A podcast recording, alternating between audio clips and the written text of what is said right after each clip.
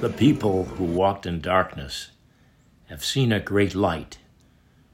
Upon those who dwell in the land of gloom, a light has shone.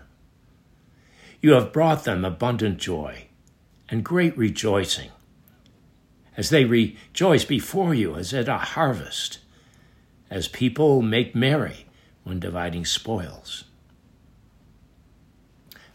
Hello, my friend. It, it doesn't seem like a harvest time, does it? In fact, maybe you've been caught in the storm or you know those who have, or pray to God you have shelter right now. We have a taste every once in a while of what goes on in the rest of the world when people feel particularly vulnerable, and we may do ourselves. Experiencing the vulnerability of weather, of, of illness, possibly for yourself or a family member and transmuting that into the felt sense of others without losing what we're going through, we realize the harvest of justice does come from harvesting our own sufferings and, and being with the one who lifts them all up, even now the Christ child, bearing them in a manger for us. Not waiting till the time when we think about his dying and rising when in fact he has for us, but rather the whole movement of God the completion of God's love for us from all time that is ongoing and it's becoming complete.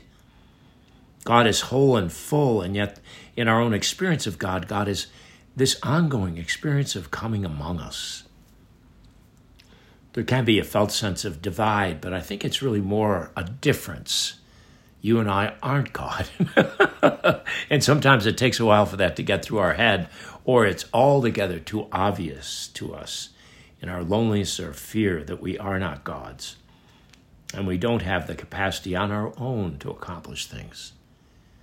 But there is one who has never, ever left us alone, who has walked with us in darkness, even through the storm that you might hear out my window here, uh, the one that's been roaming around the mountain and causing ice and scattering snow and disturbing the poor little birds outside. And in fact, they've, I've never seen chickadees compete for food quite the way they are today. But they might have that great concern that many of us do. How do we store up for the next moment? In the moment you and I are in now, I'm inviting you and I not to have to store up or to be filled up with fear or to let darkness take us over again but to be the people who have walked in darkness.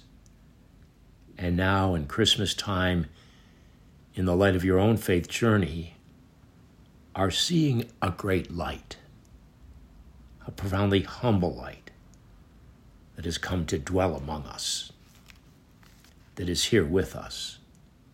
There is a light that can overcome the darkness there is no darkness that can overcome the light. There is a light that can overcome the darkness.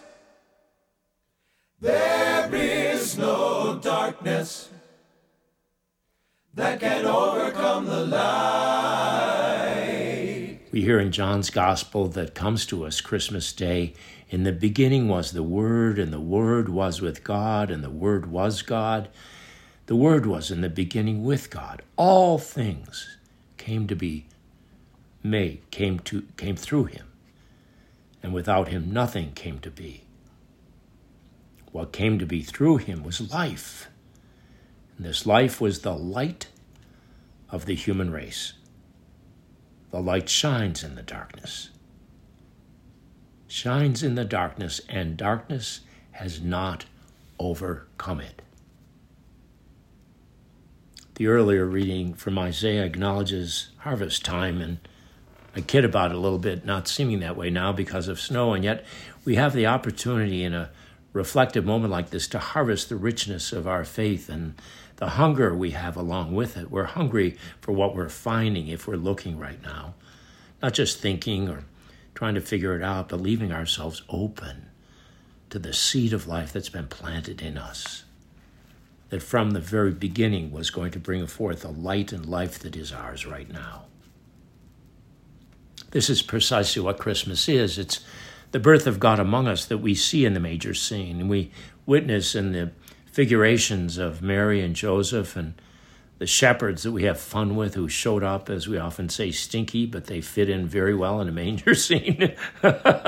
Maybe you and I do.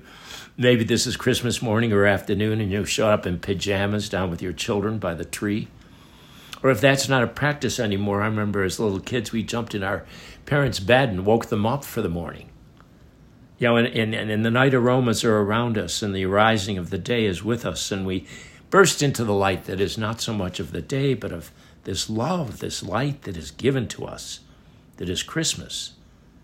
That is Christmas. Not was, not will be, but right now, the light of Christ breaking out in this moment, opening our hearts, freeing us from that which would freeze us on the cold season we're in, which is more than the weather, the lower temperature, but it's our worry and our fear.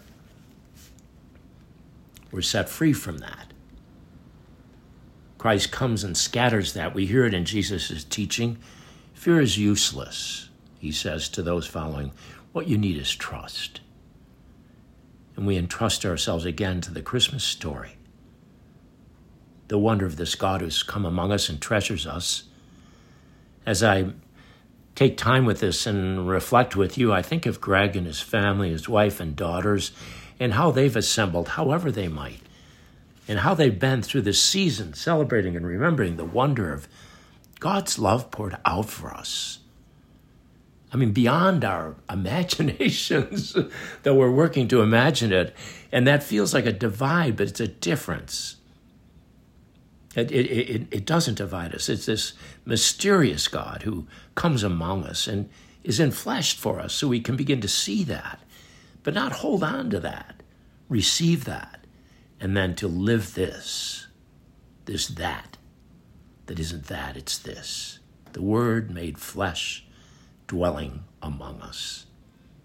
Christmas is such a rich time, and this day, this time when you and I are reflecting here, and I remember Greg and Elizabeth and their daughters and other families, you and I are swept up in the wonder of the truth that we are one just the beauty that comes to us actually on Christmas Eve for evening prayer when we hear from John's first letter see what love the Father has bestowed on us that we may be called children of God, yet so we are.